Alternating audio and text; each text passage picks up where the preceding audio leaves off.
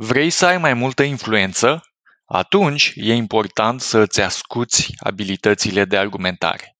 Sunt Eduard Dezeanu și astăzi, la The Good Life, discut despre arta argumentării în lumea modernă cu Emi Beteringhe, președinte executiv al Asociației Române de Dezbateri, Oratorie și Retorică.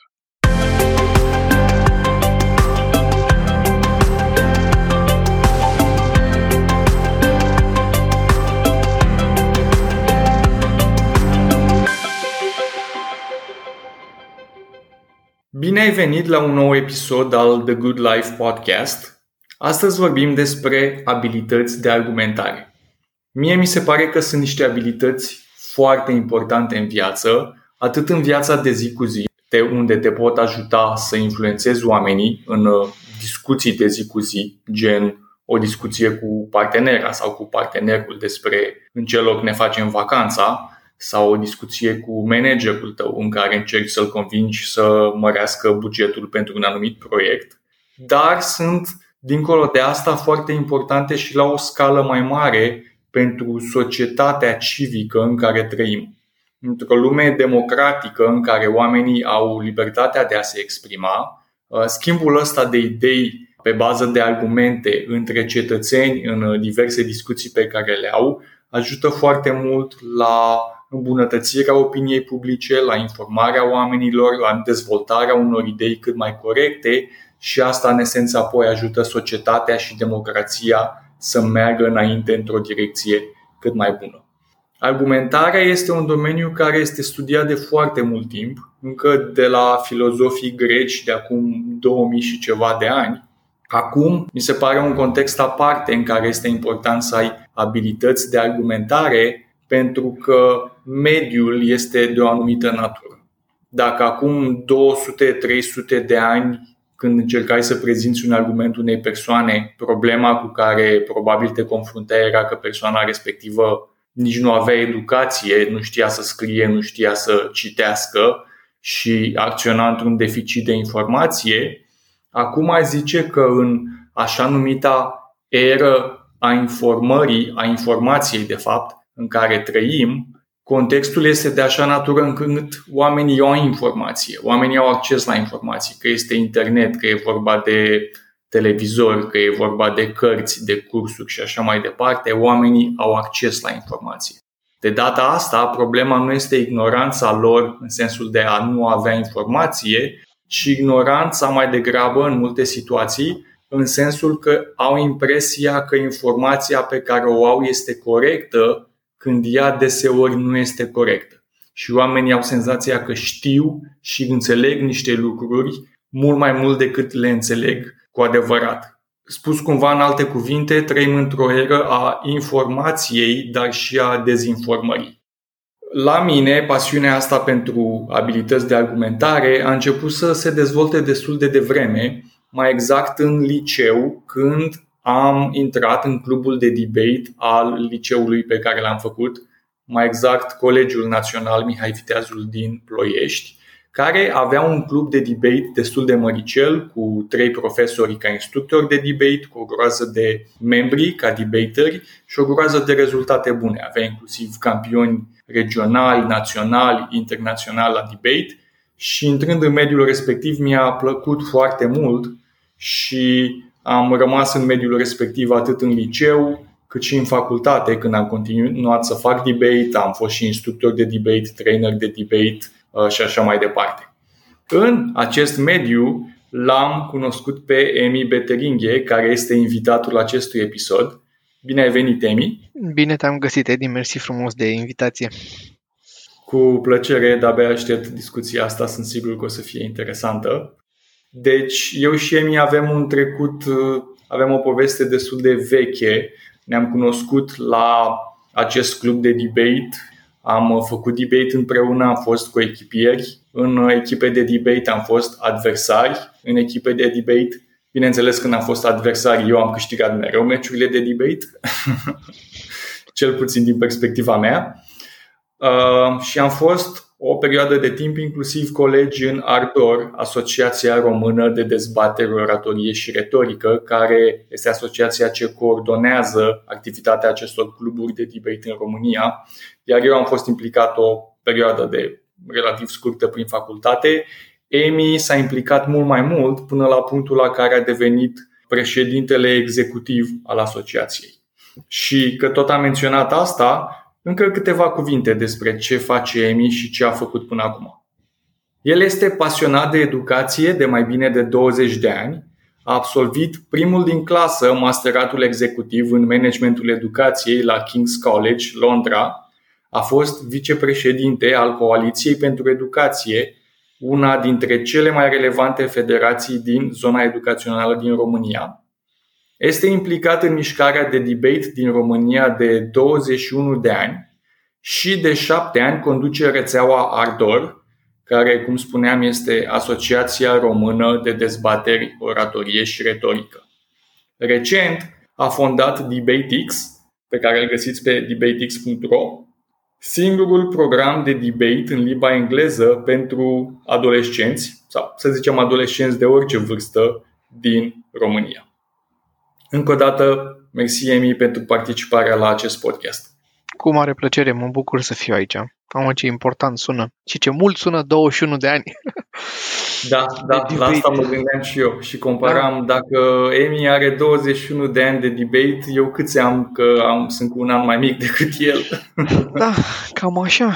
E... Trece vreme, trece vreme, dar se acumulează și experiența. Exact.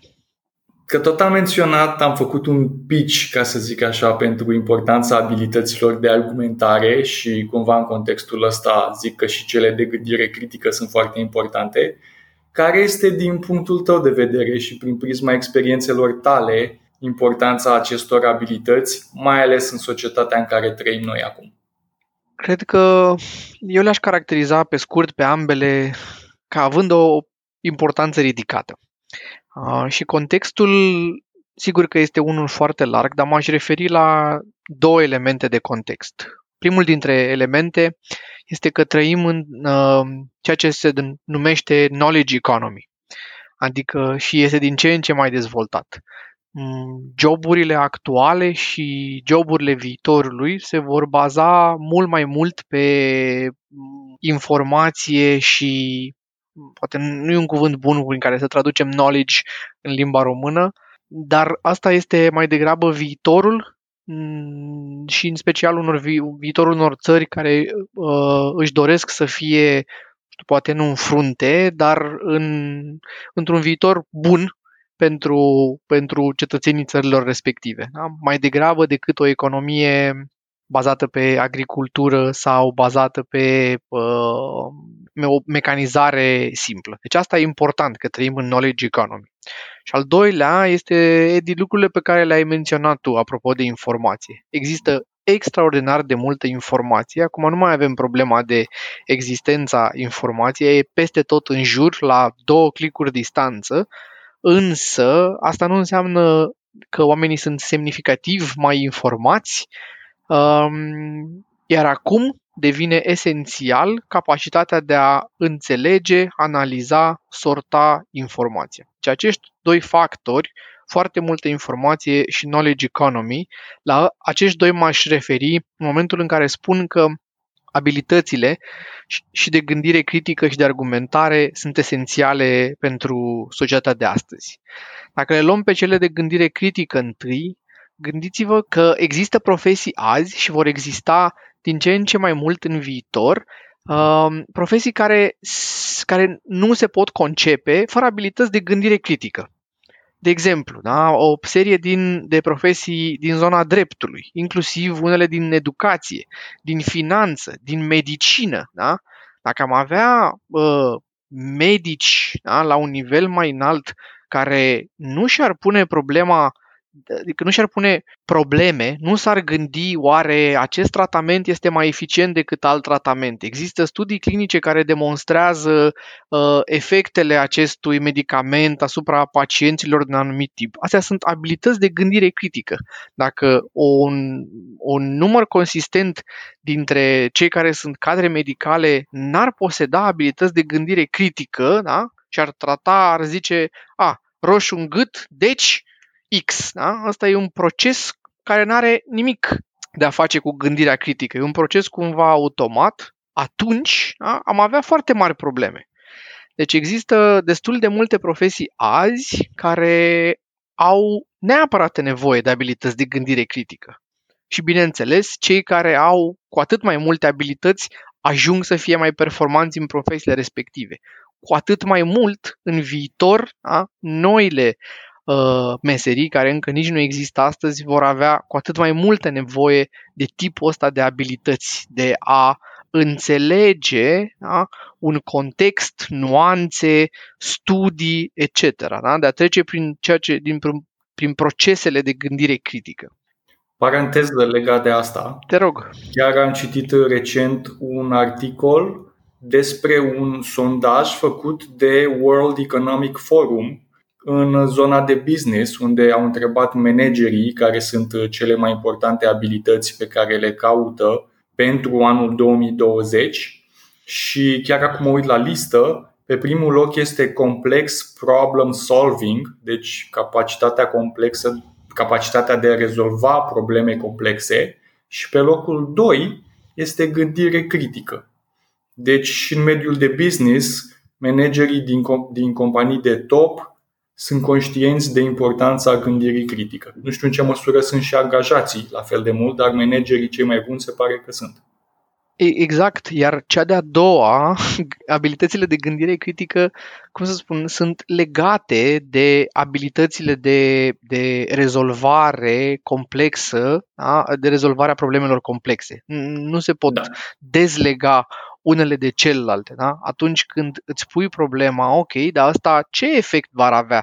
Va avea? Ce se va întâmpla dacă iau măsura asta? Pe cine afectează? Cum pot să fac să limitez? Astea sunt genul de întrebări da? pe care înveți să ți le pui uh, în cadrul unor exerciții de gândire critică sau în cadrul unui proces educațional care te duce acolo și care sunt foarte importante, care sunt esențiale pentru rezolvarea de probleme complexe. De altfel, ca să dau un exemplu, eu aș spune că o parte din uh, decizii, deciziile, de exemplu, de la noi din țară legate de pandemie, mm, suferă de nu suficientă gândire critică. Da, de acord. Așa să dau un exemplu. Mi s-a părut foarte interesant povestea cu amenziile prea mari care au fost date în lockdown. Da? Uh-huh. În special în procesele de decizie, da, cu mize importante, acolo abilitățile de gândire critică sunt esențiale. Da? Acolo, cei care iau astfel de decizii, e important să le aibă. Pentru că probabil dacă cei care au luat decizia respectivă da, au avut amenzi disproporționate în perioada de lockdown foarte mari, care după aceea au fost anulate, da, dacă știu, rețin corect, de Curtea Constituțională și au fost declarate ca fiind neconstituționale. Consecința fiind că după aceea da, au lipsit guvernul o perioadă de acest instrument, da, amendă. Dacă cei care au luat decizia în primă instanță ar fi avut mai mulți specialiști alături de ei și ar fi pus problema într-un mod mai complex decât probabil au făcut-o și ar fi putut imagina de care sunt consecințele da? dacă nu verifică extraordinar de bine dacă ordonanța de urgență pe care au dat-o este și constituțională, ce se întâmplă și poate ar fi ales altă cale. Poate da. n-ar fi crescut cuantumul amenzilor atât de mult da? și ar fi zis există un alt model. Putem să dăm amenzi mult mai multe, dar în cuantum mai mic. Și atunci poate ar fi obținut același nivel, același efect asupra oamenilor da? și măsura n-ar fi fost contestată, respectiv declarată neconstituțională. E doar un exemplu da? dar care a afectat foarte mulți oameni și inclusiv cu decizii, cum să spun, de viață și de moarte asupra unora. Și similar uh, că am vorbit mai mult despre abilitățile de gândire critică și similar și despre cele de argumentare. Tot așa, trăim niște vremuri în care e foarte important ca oamenii să înțeleagă ce și de ce li se întâmplă. Și la nivel macro și cu atât mai mult și la, și la nivel micro. Da? Gândiți-vă că e nevoie să poți să-ți argumentezi un punct de vedere oriunde. Da?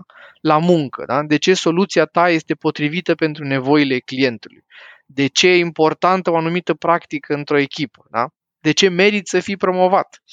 Da? Dacă nu poți să argumentezi minimal genul ăsta de poziții, pe termen mediu și lung vei pierde. Chiar dacă ești extraordinar de bun la, la ceea ce faci. Într-adevăr. Că tot am ajuns la ideea asta de argument și e un concept un pic uh, fazi, ca să folosesc un uh, englezism, adică unii oameni au o anumită înțelegere asupra ce înseamnă un argument, alții alta. Hai să dăm o mică definiție așa, din perspectiva ta, ce este un argument când vorbim de argumentare și cum se construiește un argument. Știi la fel de bine ca mine că s-au scris uh, biblioteci întregi despre, despre teoria argumentării. Uh, o să încercăm să o sintetizăm așa într-un mod uh, în, într-un mod care să poate să fie și user-friendly, ca să continui uh, englezismele. Okay. În esență, e un set de afirmații, da?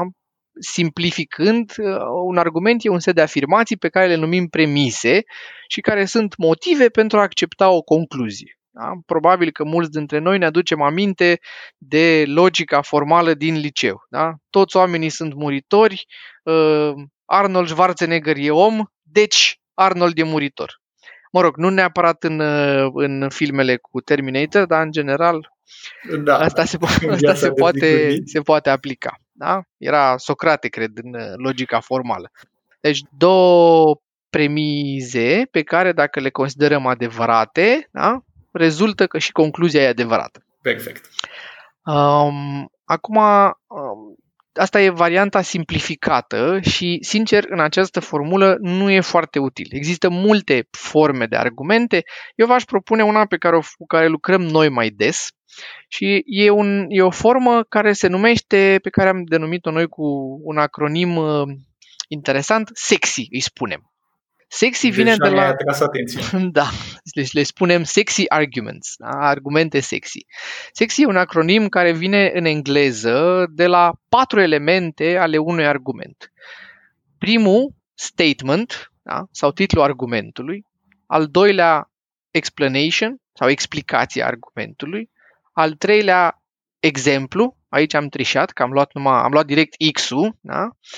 Exemplu, și al patrulea, I-ul vine de la impact. Deci, titlul argumentului, explicația, adică răspunsul la întrebarea de ce da? sau cum funcționează, un exemplu din viața reală, ca să vedem că așa e, care poate să însemne un, un exemplu sau un studiu sau părerea unui expert, da? și impactul, care este răspunsul la întrebarea și de ce e asta important. Da? Da. Hai să dau și un exemplu simplu de cum funcționează argumentul ăsta. Un pic trivial, dar uh, încerc să-l duc către, către viața reală. Da? Vine copilul adolescent și zice, aș vrea să mă duc cu bicicleta în parc două ore. Tu ca părinte strâm de nas. Mm, mm. Da, dacă vine copilul de adolescent și zice, aș vrea să mă duc cu bicicleta în parc două ore ca să mă relaxez. Da? Ăsta e statementul argumentului lui. Și după aceea îți dă explicația și îți spune am fost la școală șapte ore azi, apoi am venit acasă și am făcut teme încă trei ore direct după masă. Da? M-ar ajuta să mă relaxez ca să pot să lucrez mai bine diseară încă două ore la română. Asta e bucata de explicație. Deja pare un argument, da? e mai convingător. Și după aceea vine și aduce și un exemplu și zice, săptămâna trecută când am luat o pauză și am făcut mișcare, miercuri, am fost la fel de productiv pe seară și am reușit să-mi fac bine temele. Și ăsta e exemplu. Da? Uh-huh. Și după aceea vine și îți spune și îți dă și un impact și zice de ce e asta important? Nu numai că mă ajută să mă relaxez, dar în timpul ăsta dacă mă duc cu bicicleta, fac și sport da? și mă văd și cu prietenii, ceea ce îmi face foarte bine în contextul ăsta de izolare.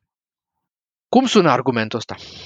Cu siguranță mult mai convingător. Mult mai convingător. Da?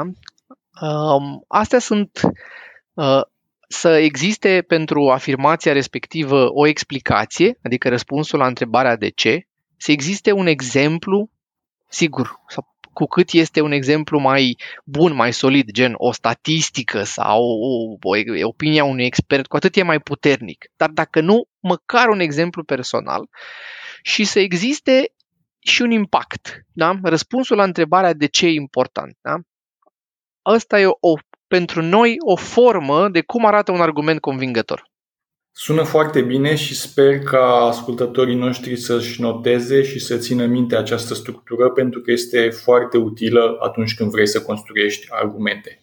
Este ce îmi place mie la ea este că atinge mai multe puncte. Atinge și partea de a te asigura că argumentul tău e bine înțeles, a-l explica bine, da? Uh, și logica argumentului și relevanța lui, ce impact are și ancorarea asta în realitate, care deseori face argumentul, mai ales din punct de vedere emoțional, mai, uh, mai puternic. Sună foarte bine din punctul ăsta de vedere. Și mă face să-mi amintesc, apropo de discuții între adolescenți și părinților, cum uh, și noi în activitatea noastră de debate am văzut tineri care, pe măsură ce au făcut debate și au învățat argumentare și contraargumentare mai bine, s-au trezit că pot să facă lucruri în dialogul cu diverse persoane pe care înainte nu puteau să le facă.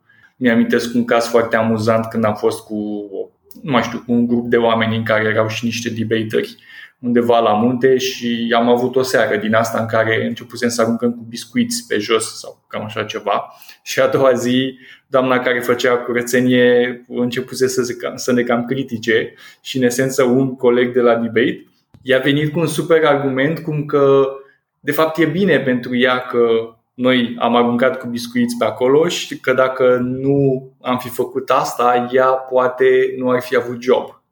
Și a rămas așa, s-a oprit și s-a blocat un pic. Nu știu cât de corect era construit argumentul respectiv din punct de vedere logic, dacă era perfect logic și perfect valid, dar cu siguranță a pus-o pe gânduri pe doamna respectivă și a fost extraordinar să văd chestia asta în momentul respectiv.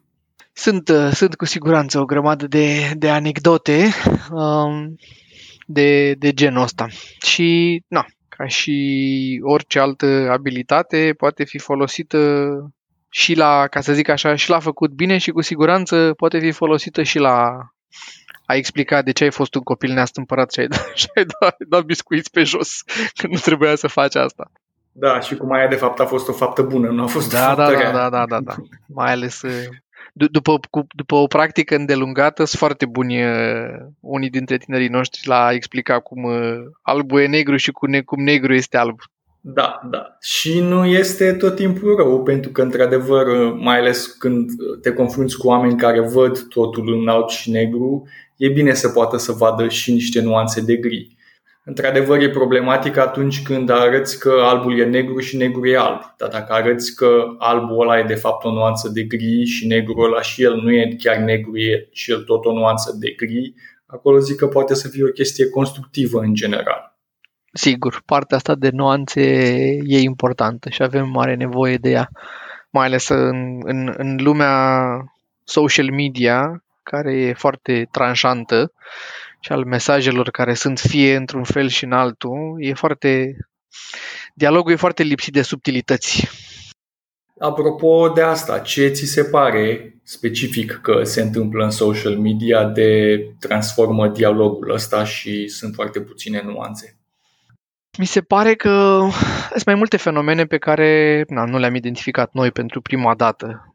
Fenomenul de echo chamber este unul important, și anume că în mod inevitabil cumva ne înconjurăm de prietenii noștri, inclusiv în lumea virtuală, prietenii noștri în esență cu, cu care împărtășim foarte multe alte caracteristici și deci și credințe.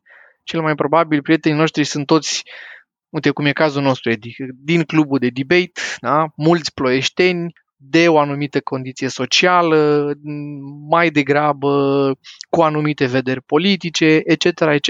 Și atunci, în momentul în care noi, în care eu postez ceva, da, tu ești de acord cu ea sau alți prieteni de-ai noștri, fiecare ne reîntărim credințele noastre pe grupuri mici.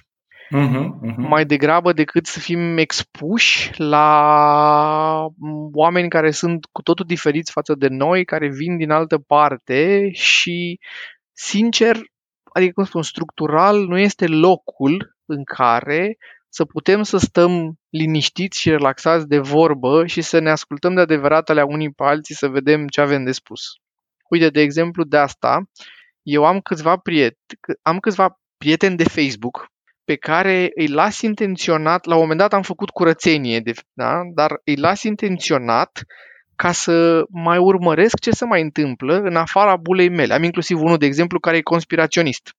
Uh-huh, uh-huh. Un amic Util, și, măcar și, și pe care, care și la un moment dat am avut tendința să zic nu, nu, hai că îl șterg, nu, și după aia mi-am zis nu, nu, nu, nu, nu, e să-l las aici da? și din când în când mai văd ce postează, tocmai ca să văd lucruri din afara uh, rețelei mele de, de prieteni, de a vedea și alte lucruri, pentru a ieși din bulă rețelele sociale creează tot felul de, de bule și nu sunt genul de instrument care să pot, pot să-ți dea contextul în care chiar să poți să stai de vorbă liniștit și argumentat cu cineva care are vederi semnificativ diferite față de ale tale. Structural nu e făcut să facă asta.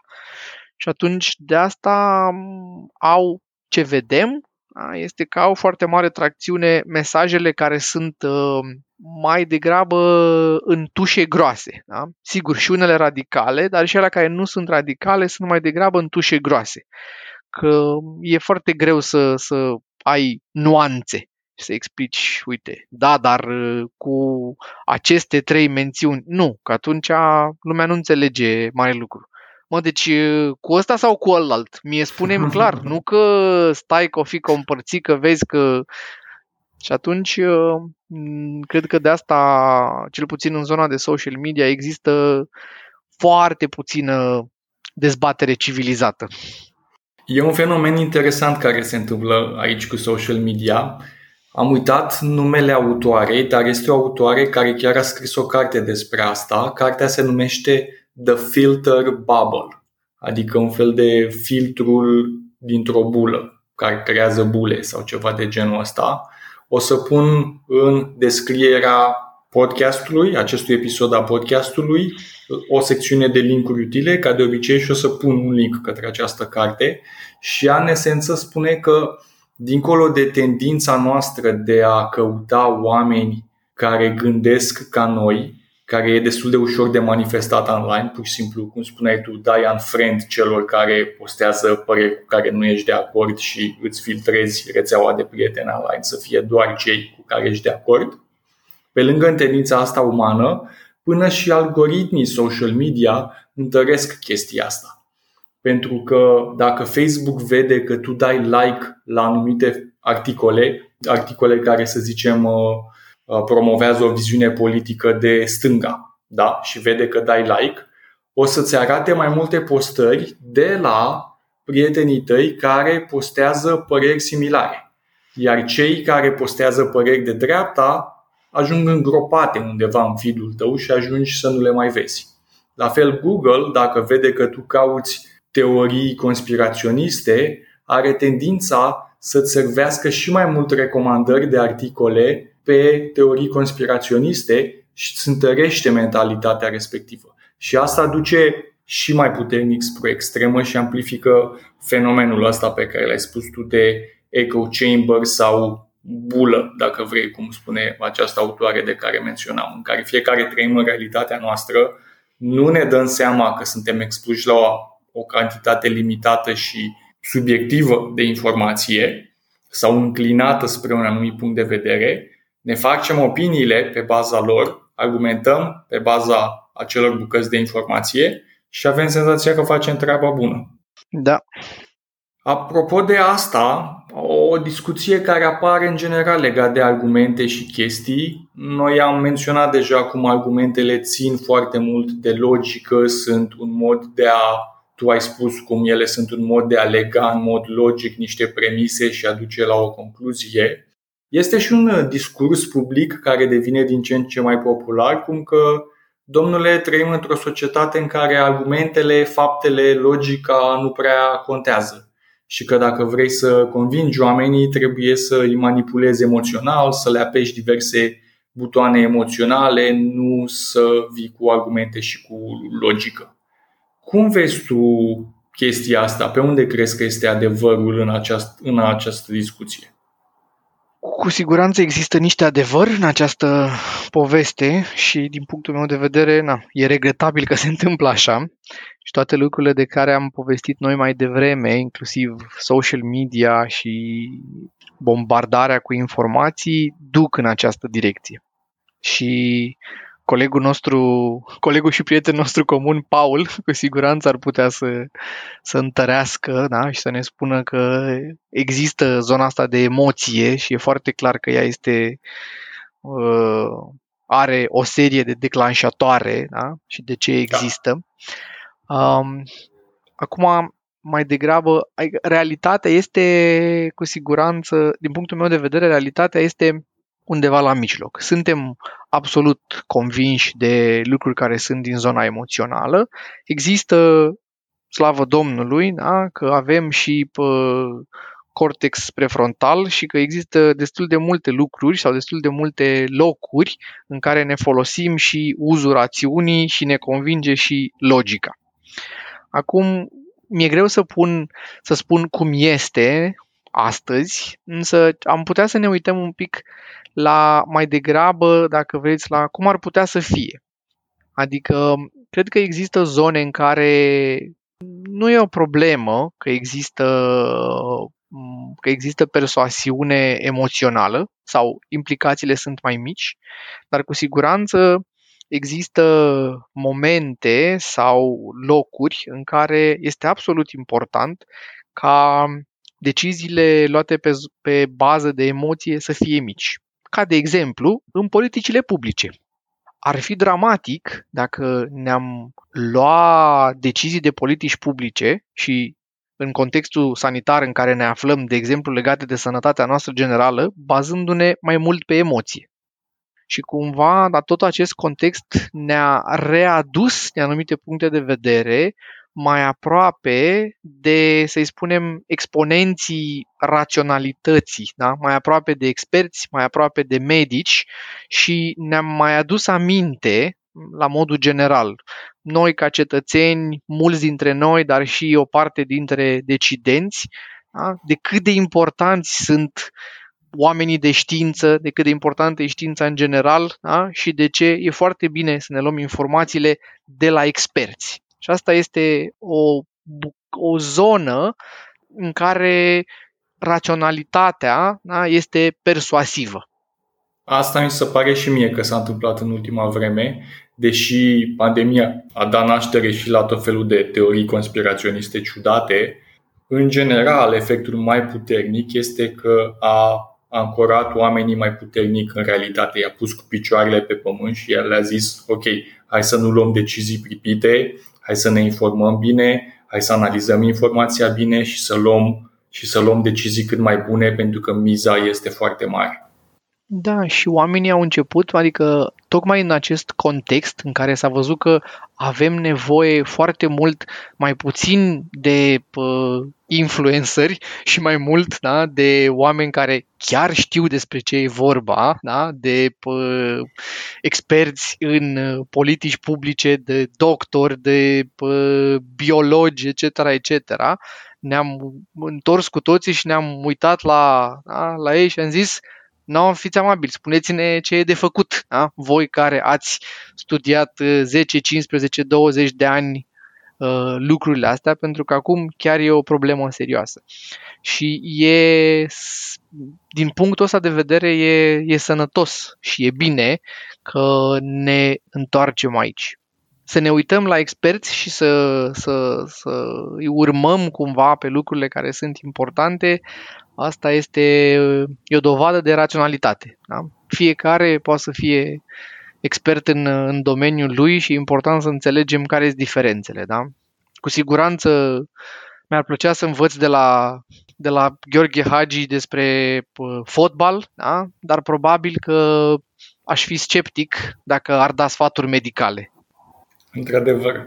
Mi se pare că ăsta este un exemplu de se leagă de cum poți argumenta eficient, pentru că o metodă, mai ales atunci când oamenilor le pasă foarte mult de opiniile lor, este apelul la experți. Dar trebuie făcută corect. Pentru că poți să faci vorba ta un apel gen, știu că era la un moment dat o reclamă cu Gică Hagi că folosește nu știu ce ulei de mașină. Aia este o apelare eronată la experți pentru că Hagi știe fotbal, nu știe uleiuri de mașină. Că o luăm în direcția asta legat de strategii. Hai să discutăm uh, niște strategii de argumentare pe care le-ai văzut în experiența ta ca fiind cele mai eficiente. Și putem să vorbim atât de strategii bazate mai mult pe rațiune, cât și strategii care intră mai mult în zona emoțională, care până la urmă, câteodată, dacă conving oamenii într-o direcție bună, eu zic că merită folosite. Uite, hai să luăm, ca să ducem puțin din, uh, din abstract în concret. Da. Una dintre dificultățile pe care le-am observat recent sunt discuțiile în familie. Uh-huh. Discuțiile despre, despre coronavirus, de ce nu? Sau discuțiile despre politică, transgenerații. Da? Multe familii în care nu-l pot convinge, nu-i pot convinge pe ai mei sau nu-l pot convinge pe bunicul să voteze altfel decât votează el de 20 de ani da? sau să facă X, inclusiv poate să meargă la medic sau da? discuții da, dificile pe care le avem în familie. S-ar putea să sune foarte banal ceea ce urmează să spun, dar cred că una dintre cele mai bune strategii din punctul ăsta de vedere este să stăm să ascultăm. Cred că pentru noi, pentru mulți dintre cei, știu să spun așa, deși e o etichetă cam generală, cei tineri, da? avem de multe ori impresia că știm mai bine, suntem noi mai tineri, mai educați, am făcut niște școli, am avut succes profesional și atunci de multe ori în discuțiile cu cu părinții sau cu bunicii noștri, plecăm de la o premiză de avem noi impresia că știm mai bine și așa trebuie să fie. Și deci candidatul cel mai bun este cu siguranță ăla pe care îl știm noi și nu putem să înțelegem de ce bunicul nu votează X. Rar de adevăratele stăm să ascultăm și să înțelegem care este uh, motivul da? pentru care se întâmplă X, Y sau Z. M-aș lega aici un pic și de, de lucrurile pe care Paul le povestește foarte frumos apropo de calitatea relației. Paul Olteanu. Invitat în acest podcast acum vreo trei episoade. Exact, așa. Um, apropo de calitatea relației. Dacă am îmbunătățit calitatea relației cu o parte din oamenii ăștia, ar apuca să ne spună că există niște motive pentru care bunicul nu vrea să meargă la medic, da? mai degrabă de res- resorturi interioare. El înțelege foarte bine rațional că dacă nu merge la medic se întâmplă, da, își agravează boala, etc. Dar există niște, de exemplu, de multe ori descoperi că există niște resorturi emoționale pentru care nu vrea să facă asta, pe care nu, nu le poate spune direct da? sau nu, nu le poate flutura într-o discuție superficială. S-ar putea ca dacă există o discuție unul la unul profundă și există baza relației pe care să-ți povestească lucrurile respective, ai putea să afli că da?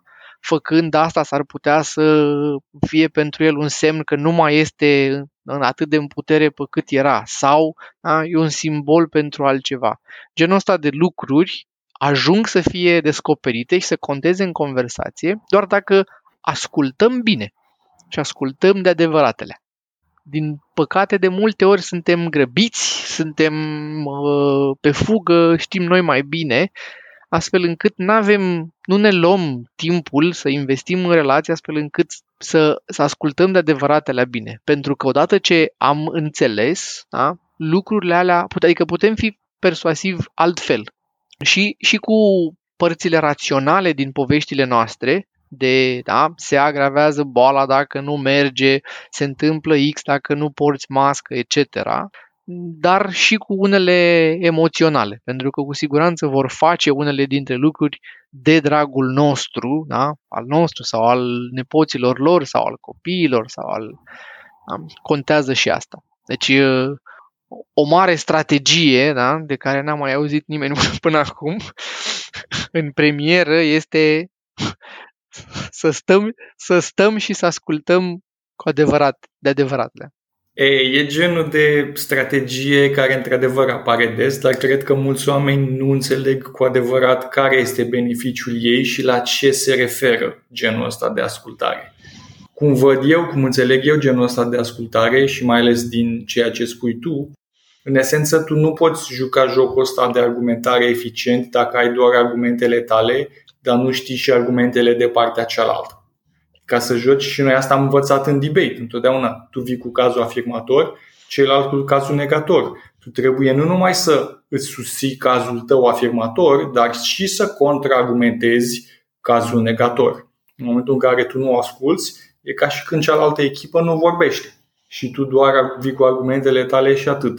Deci asta este un avantaj și într-adevăr pe partea emoțională eu mă gândesc la asta la partea de conectare emoțională. Pentru că atunci când nu ești de acord cu cineva și încerci să-i schimbi părerea și să vii cu argumente, să-i dovedești că tu ai dreptate, se poate crea un mediu foarte combativ acolo. Și în mediul ăsta combativ oamenii au reacția instinctivă să devină defensivi, să se apere și să țină de părerile lor. Exact. Dar în momentul în care pui întrebări, în care asculți, în care arăți că ești cu adevărat interesat de perspectiva celeilalte persoane, creează mai degrabă o atmosferă de dialog constructiv. Și asta încurajează persoana să se deschidă și să fie și mult mai deschisă la ideile tale, pentru că este mediul ăsta emoțional sigur în care are loc discuția. Exact, foarte bine ai subliniat. Important să not aici o nuanță, Edi. Ce facem noi la debate, și debate-ul este un instrument educațional excelent, um, dar noi ce facem este că contextul acolo este că sunt două echipe care nu încearcă să se convingă una pe cealaltă, ci încearcă să convingă o a treia parte, care e arbitru. Ori în contextele astea, da, astea personale, de unul la unul, nu funcționează la fel. Adică tu ai, tu ai explicat foarte bine. E nevoie, a, oamenii dacă, dacă te comporți ca la debate, într-o discuție unul la unul, cu miză, da? de asta despre mergem la spital, cu cine votăm, cum facem în familie, atunci reacția instinctivă da? este de retragere. Nimănui nu-i, poate, nu-i, nu-i place să-i fie invalidate credințele sau opțiunile. Și atunci, în genul ăsta de, de conversații, atunci când vrem să ne convingem, e foarte important să găsim împreună o bază comună. Ceva despre care ne pasă amândurora. Și asta se face în conversație, în ascultare și în descoperire. Și odată ce avem o bază comună, da? ceva despre care îmi pasă și mie și ție, pe baza aia comună poate să se întâmple transformarea, persoasiunea. Bune idei, Hai să mai discutăm un anumit aspect. Toată discuția asta cu emoții și rațiune pleacă deseori de la ideea că oamenii de fapt nu sunt ființe raționale și că ei reacționează doar pe bază de emoții și de interese și cumva vor distorsiona informația pe care o primesc, astfel încât să ajungă să creadă tot ce vor ei.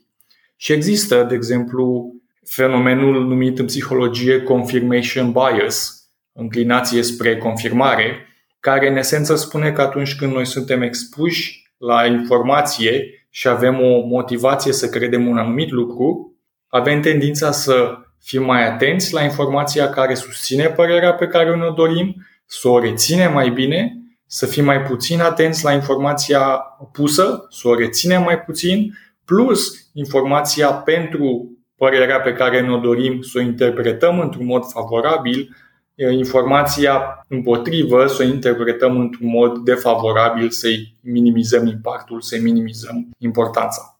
Și asta, într-adevăr, e un fenomen care se întâmplă dar asta nu înseamnă că oamenii sunt iraționali. Asta înseamnă că avem niște impulsuri. Ce arată studii mai avansate în psihologie este că, în esență, e ca și când noi avem un fel de luptă internă. Există o parte emoțională care este deseori atașată de anumite păreri, dar există și o parte care este preocupată de adevăr.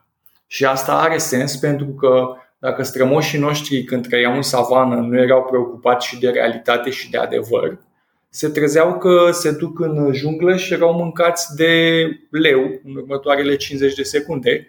Deci clar avem mecanisme cognitive care caută adevărul și sunt interesate de asta. Și există un clash din ăsta intern între cele două. Ce putem noi să facem deseori este, este să ajutăm oamenii să-și activeze partea asta rațională și să se uite la adevăr. Și eu am văzut asta în experiențe de dezbatere nu formală, dezbatere așa, la o conversație. Am văzut și am trecut prin situații în care cealaltă persoană era super atașată de părerea lor, dar argumentele lor fiind slabe, iar contraargumentele din partea mea fiind considerabil mai puternice, se vedea că ceva în mintea lor îi măcina, că simțeau că nu mai pot să rămână atașați de acea părere pe care o aveau, pentru că, deși doreau să creadă lucrul respectiv, argumentele pierdeau din putere, pe când contraargumentele venite de la mine dobândeau putere. E ca un fel de mică luptă internă, dar la un moment dat persoana conștientizează că nu mai poate să rămână atașată de părerea veche și acea părere evoluează, se updatează, astfel încât să devină mai coerentă cu argumentele și cu informațiile pe care le deține.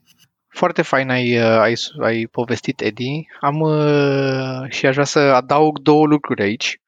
Uh, unu, e foarte posibil, adică dacă facem asta, da, să nu ne așteptăm ca rezultatul să fie vizibil imediat. Tocmai, tocmai pentru că există uh, presiunea asta socială, da, poți să porți genul ăsta de conversație, persoana în conversația respectivă să țină în continuare la părerile ei, dar de fapt după aceea da, să rumege acasă și să-și dea seama, bă, da, poate, poate nu e chiar așa, știi? Poate ar... Da. da? Dar nu o să zic acolo pe loc. Și de aia o dezbatere e bună și e importantă, chiar dacă ea nu pare atunci pe loc că generează da, vreun fel de, de schimbare. Și al doilea lucru, um, dezbaterile sunt bune și sănătoase dacă putem să le purtăm elegant, cu decență și având grijă să, să păstrăm relația în proces, da? dacă le purtăm nu ca să le demonstrăm noi altora că avem dreptate, ci ca parteneri în conversație ca să ne, să ne sporim cunoașterea și unii și alții, tocmai pentru că fac exact lucrul ăsta, adică sporesc cunoașterea. Există niște credințe ale noastre care sunt și niște păreri pe care le avem niște, pe niște subiecte care țin de valori interne de care suntem super atașați. Da? Alea se schimbă mai greu.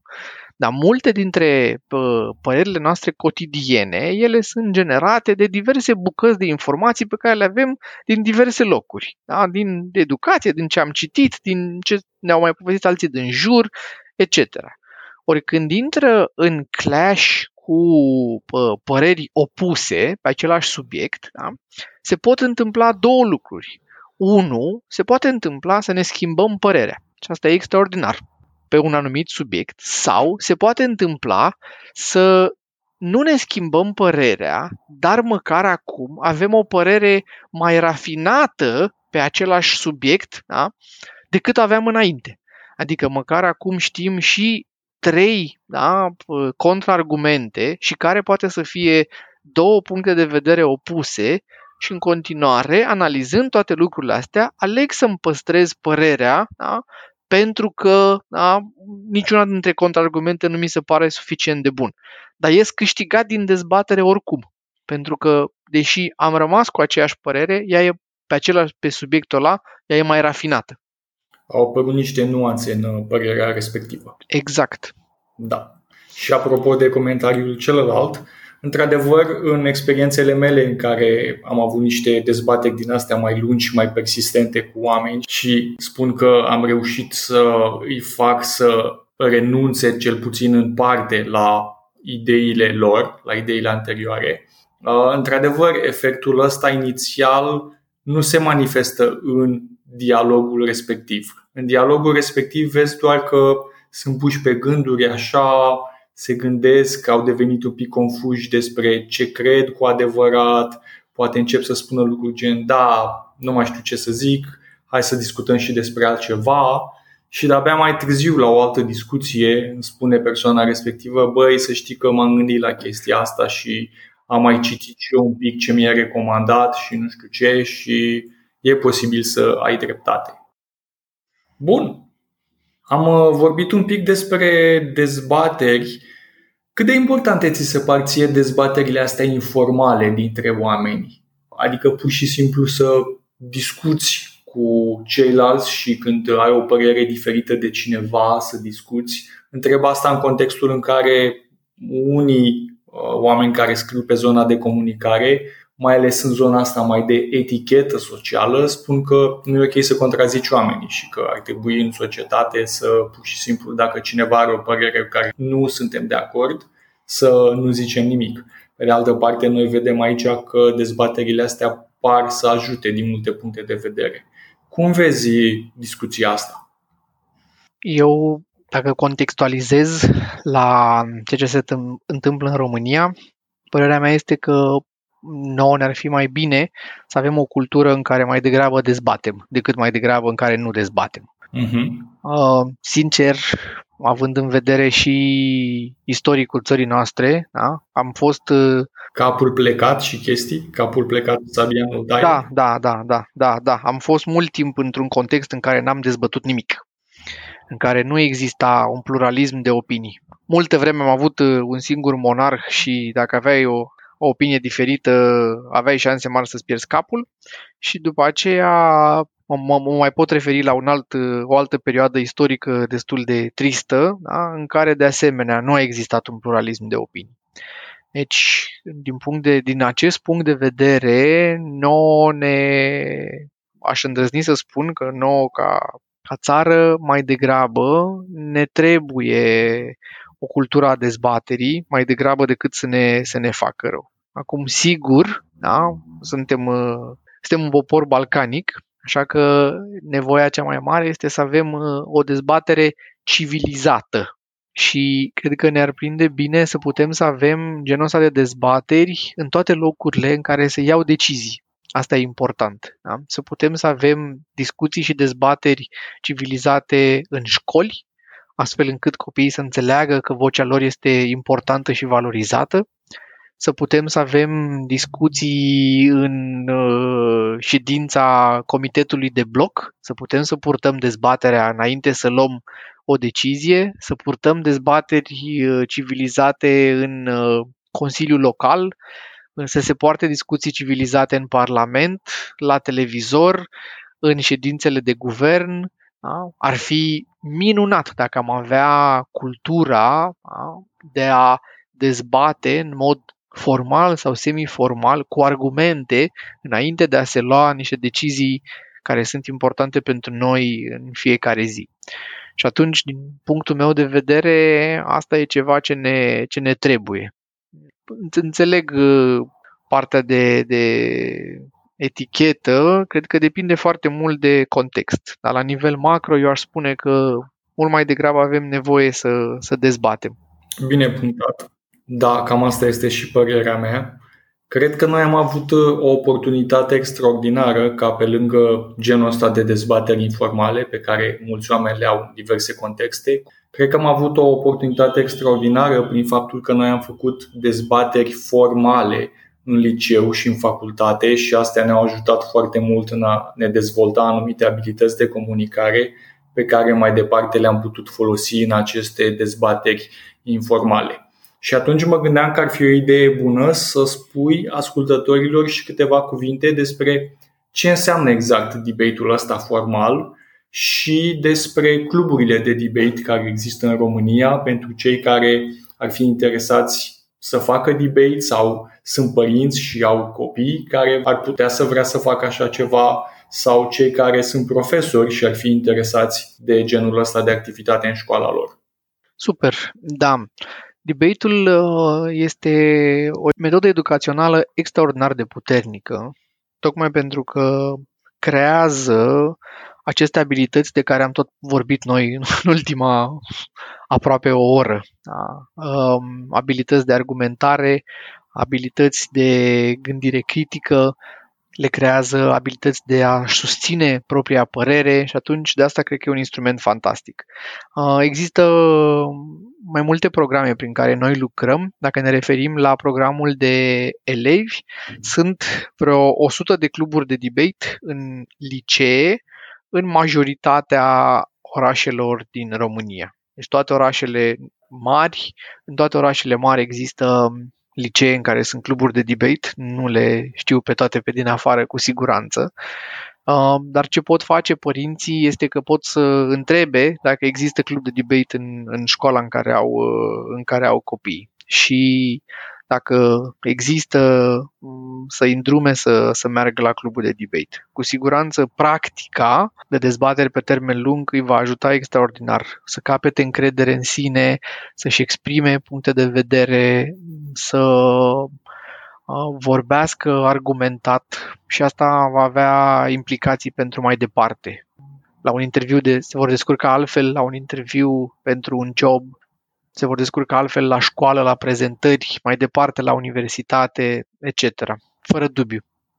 Um, și uite, poate ce aș vrea să mai povestesc, tocmai pentru că deși avem în multe uh, licee uh, cluburi de debate, nu avem în toate, da? nu putem să ajungem chiar peste tot, aș vrea să, să povestesc un pic despre um, proiectul nou pe care tocmai l-am lansat, care se numește DebateX, pe debatex.ro, debatex.ro, mhm. care sunt cursuri de debate în limba engleză cu unii dintre cei mai buni trainer de debate pe care avem în România în acest moment. Sunt uh, antrenorul lotului național, antrenorul secund al lotului național, Uh, campioni național și internațional de debate, cei care țin uh, aceste cursuri. Să înțeleg că este o platformă online de a e o plat- da, sunt, da, sunt cursuri online uh, de module de câte 10 sesiuni întinse o dată pe, pe săptămână pe parcursul unui an școlar.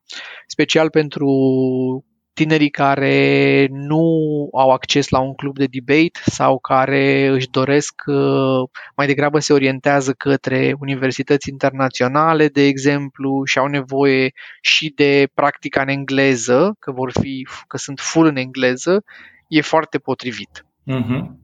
Și tot la Debatix, uh, în secundar, avem cursuri și pentru, și pentru adulți.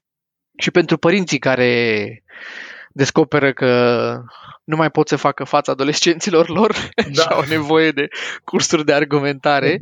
Glumesc, dar să știi că nu glumesc. Adică am avut uh, prima dată când am început să facem cursuri pentru adulți și pentru profesioniști, așa ni s-a întâmplat. Au venit la noi părinți care au zis e minunat, îmi place la nebunie ce se întâmplă cu puștiul meu la debate, dar auziți, pentru părinți n-aveți?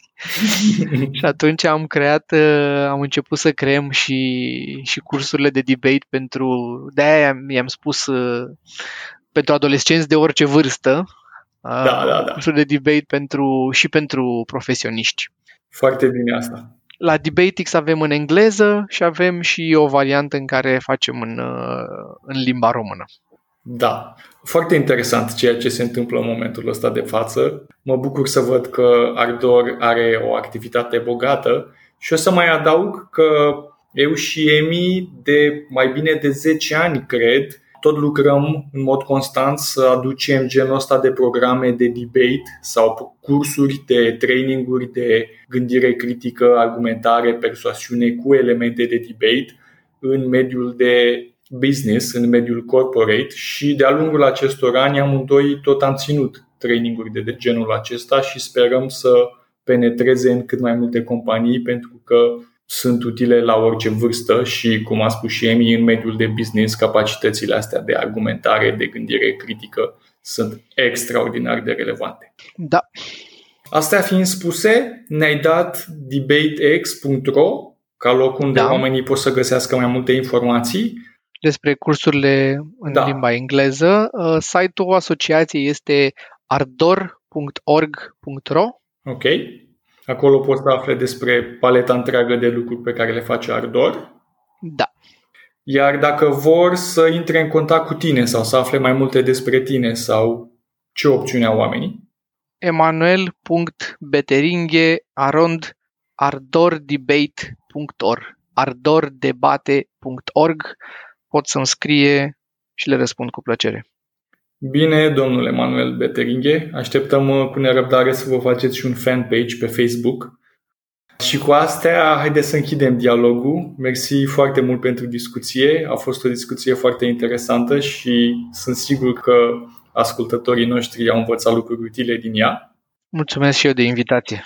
Mi-a plăcut Și să mai facem. Sigur, sigur. Uh, Cam și ăsta este obiectivul, să avem o rotație de oameni mișto care vin și spun lucruri interesante și oferă informații utile și odată la ceva timp să-i readucem pentru episoade noi ale podcastului. Astea fiind spuse, ne puteți găsi pe thegoodlife.ro, ne puteți găsi pe cele mai importante platforme de podcasting. Avem pagină de Facebook, facebook.com slash thegoodlife.ro și avem și un canal de YouTube unde postăm într-un format video minimalist, îi zic eu, aceste podcasturi care ele sunt construite în esență în stil audio.